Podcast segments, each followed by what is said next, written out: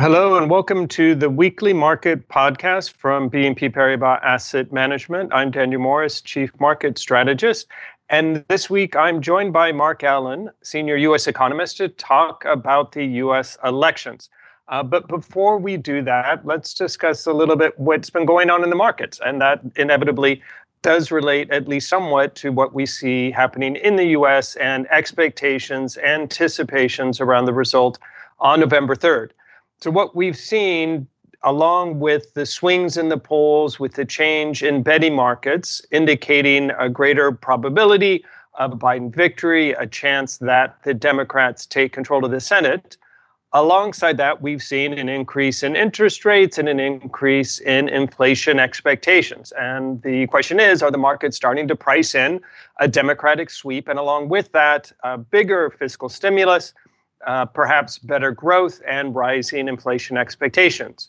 So arguably, we see that in, in the inflation expectations market and treasury yields. Do we see that in the equity markets? And in fact, we do. If you look at the returns of certain industries over the last couple of weeks, or really since the debate took place, you've had some outperformance in sectors that one anticipates would benefit from a Democratic uh, controlled Congress and Biden presidency. In particular, renewable energy, managed healthcare have all outperformed the S and P five hundred since the twenty-ninth of September. Uh, in contrast, sectors that you worry might suffer relative to other parts of the market, uh, under that scenario, uh, big tech, pharmaceuticals, the energy sector, and particularly coal, have underperformed the market. So that's certainly a dynamic that we also see in the equity markets, this anticipation pricing in of a potential Democratic win. Uh, one thing that's been interesting, though, in terms of the performance is you've actually also had an outperformance of the financial sector. And the assumption there is that there actually would be greater regulation under a Democratic government than you've had in the past, and that would assumedly be negative for the financial sector. Uh, but nonetheless, you've seen an outperformance. And that relates probably more to the increase in interest rates that we've had. Uh, and the benefit from higher rates for the financial sector uh, arguably has outweighed the concerns about increased regulation. So certainly a dynamic that's going to be important over the coming months. Uh, and that also raises the broader issue of the outlook for the value part of the market versus growth. Now, I imagine we're all aware how much value has underperformed growth, uh, frankly, for, for several years now. But a lot of that has, in fact, been driven by the fall in interest rates. And if you look at the relative performance of value versus the market, you see a very strong correlation with the level of interest rates. So if we do see a bit of a reflation trade uh, following the election, an increase in interest rates, we would anticipate uh, some outperformance of the value sector, in particular because you also see a very significant gap in valuations between value stocks and growth stocks. And on some measures, they're as high as they have been since the tech bubble in the late nineties and two thousand. Uh, but it's not just tech. If you look at that valuation gap at the sector level, uh, you see a similar story uh, that value stocks in other sectors in the market do look cheap versus growth.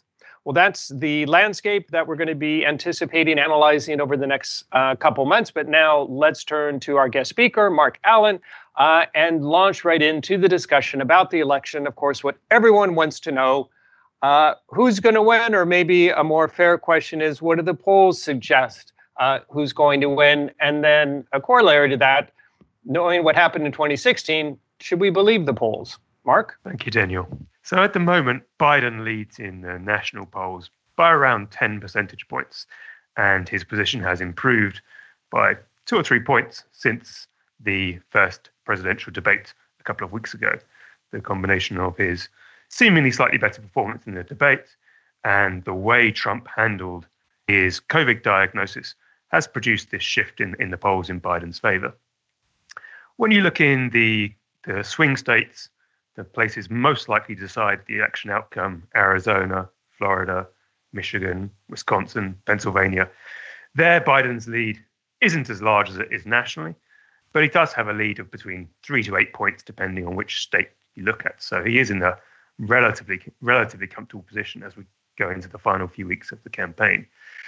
For Trump to win, he, unless he's able to take some states that Clinton won in twenty sixteen, he would need to win three of those five states, Arizona, Florida, Michigan, Wisconsin, and Pennsylvania. And at the moment, he does trail by some margin in all of them. So there is a significant uh, task for Trump ahead in the in the final weeks of the campaign to to bring things back. And Biden is ahead of, of where Clinton was at this time in, in twenty sixteen. So right now, with a few weeks to go, Biden is in a, in a pretty comfortable position, provided the polls are correct. Of course, in twenty sixteen, as you hinted in your question, the polls did have a, a few missteps, particularly in, in the Midwest, where polling errors were sufficient to turn what was seen as the Clinton blue wall into a into a red wave for Trump, in particularly Pennsylvania, Michigan, and Wisconsin. This time round, uh, the pollsters claim that they've adjusted for some of the flaws that were in their, their polling models in twenty sixteen.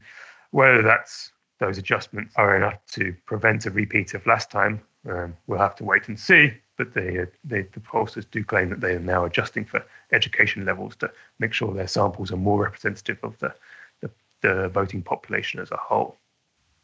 Well, what you say, again, does seem to line up with, with what the market seemed to be pricing in. Uh, but if we anticipate, besides fiscal stimulus, what are some of the implications of Biden's different policy proposals, what different parts of the economy could be affected, and how does what happens in the Senate affect those outcomes? The Biden policy platform is broad and expansive, covering fiscal expansion to deal with the economic crisis the country is, has undergone after COVID, infrastructure, climate-related policies to deal with the challenge of climate change, healthcare proposals to expand access to healthcare, provide greater subsidies, and repair some of the changes made to to the healthcare system during during the during the Trump presidency. But for any president and any new administration, the ability to enact a new policy agenda depends very much upon the willingness of Congress to support policy proposals. And in an extremely divided and partisan climate we have today, it would be an incredible surprise if a Republican-controlled Congress were prepared to support the kinds of policy proposals on the scale imagined in the Biden platform. So really, the success or not of turning policy into legislation will depend upon whether the Democrats control Congress. As it stands, the Democrats hold the House, and absent an enormous surprise in the next three weeks, they will continue to do so after the election. It's in the Senate where the picture is more interesting. Currently, the Republicans have control of the Senate with fifty-three uh, seats to the Democrats' forty-seven. The Democrats need to need to pick up a net gain of at least three seats. There are four states in which Democrats seem to have a, a reasonable chance of of, of uh, finding new senators: in Maine, in Colorado, in Arizona, in North Carolina. However, they are the Democrats are likely to lose their senator in, in Alabama. So to win those four currently Republican-held seats and lose the, the state of Alabama, they would then have fifty seats in, in Congress. That would be enough for a Biden presidency or Vice President Harris to break any fifty-fifty tiebreaks. Obviously, the better Biden does in the overall presidential election, the greater his, his share of the popular vote, the more states in the Electoral College he wins, the greater the likelihood that uh, Democrats will flip more, more Republican-held held Senate seats, giving them a, a larger majority in, in the Senate. If we think about the alternative scenario, which is a Trump victory, one would imagine then it would be status quo as far as the Congress is concerned, with Republicans maintaining control of the Senate, Democrats in the House. Uh, but on the policy side, one of the criticisms that's been made around this election is it's less clear exactly what Trump wants to do uh, as president for the next few years, in contrast to uh, many more policy proposals uh, during the election in twenty sixteen. What do you anticipate from a second Trump administration, and what would that mean for the economy? Yes, I think that's that's really the key. It's when you compare and contrast the size and scale and detail in the Republican policy platform in this election, both to Biden's agenda, but also Trump's own agenda from four years ago, there was a huge gulf in the amount of detail that's laid out there. So I think it's it's important to say that the Democrats are very likely to keep control of, of the House. Um, and so any policy proposal that Trump does want to turn into, uh, into a key part of, it, of a second term would require, if it requires legislation, would require consent from from the from the Democrats. That probably rules out things like a major new tax cut, which you will have heard uh, various Republican politicians and, and administration spokespeople talk about in, in, in months gone past, um, because obviously the twenty seventeen, twenty eighteen tax cuts were passed on a purely purely partisan line with complete opposition from, from Democrats. In terms of what, what, what would be done, it's really quite hard to say, other than uh, speculating on further policies in trade, where Trump has shown he's able to act act unilaterally in the last in the last few years.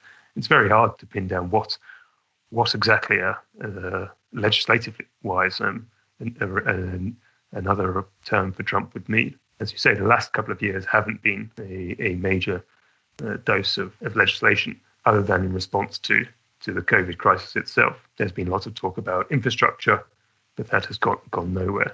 And absent a change in a change in tack, um, it's hard to see that that coming back to life either. So it's all really very speculative indeed.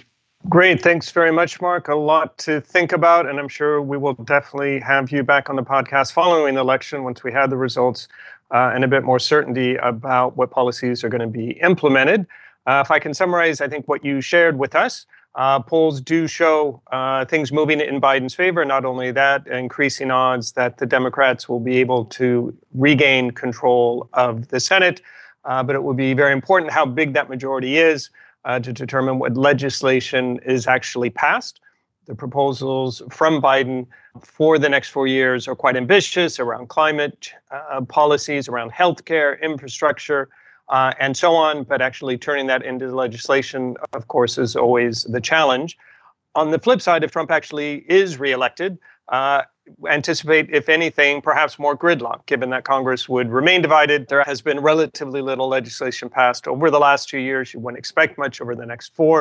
Uh, and ironically, quite similar, frankly, to Obama's second term, uh, where he also had to deal with a divided Congress. Uh, and that means then unlikely to see anything, say, like a big tax cut, as Trump would like, and perhaps more emphasis on things like trade or foreign policy, those parts uh, where Trump has a bit more leeway and doesn't need to turn to the Congress. Well, that's all we have time for this week. Thank you very much for joining us. If you have any further questions, please do not hesitate to reach out to your B N P Paribas Asset Management contact. Uh, and otherwise, thank you again and take care. This podcast presentation includes a discussion on current market events and is not intended as investment advice or an offer of products or services by B N P Paribas Asset Management. Please keep in mind that the information and analysis in this presentation is only current as of the publication date.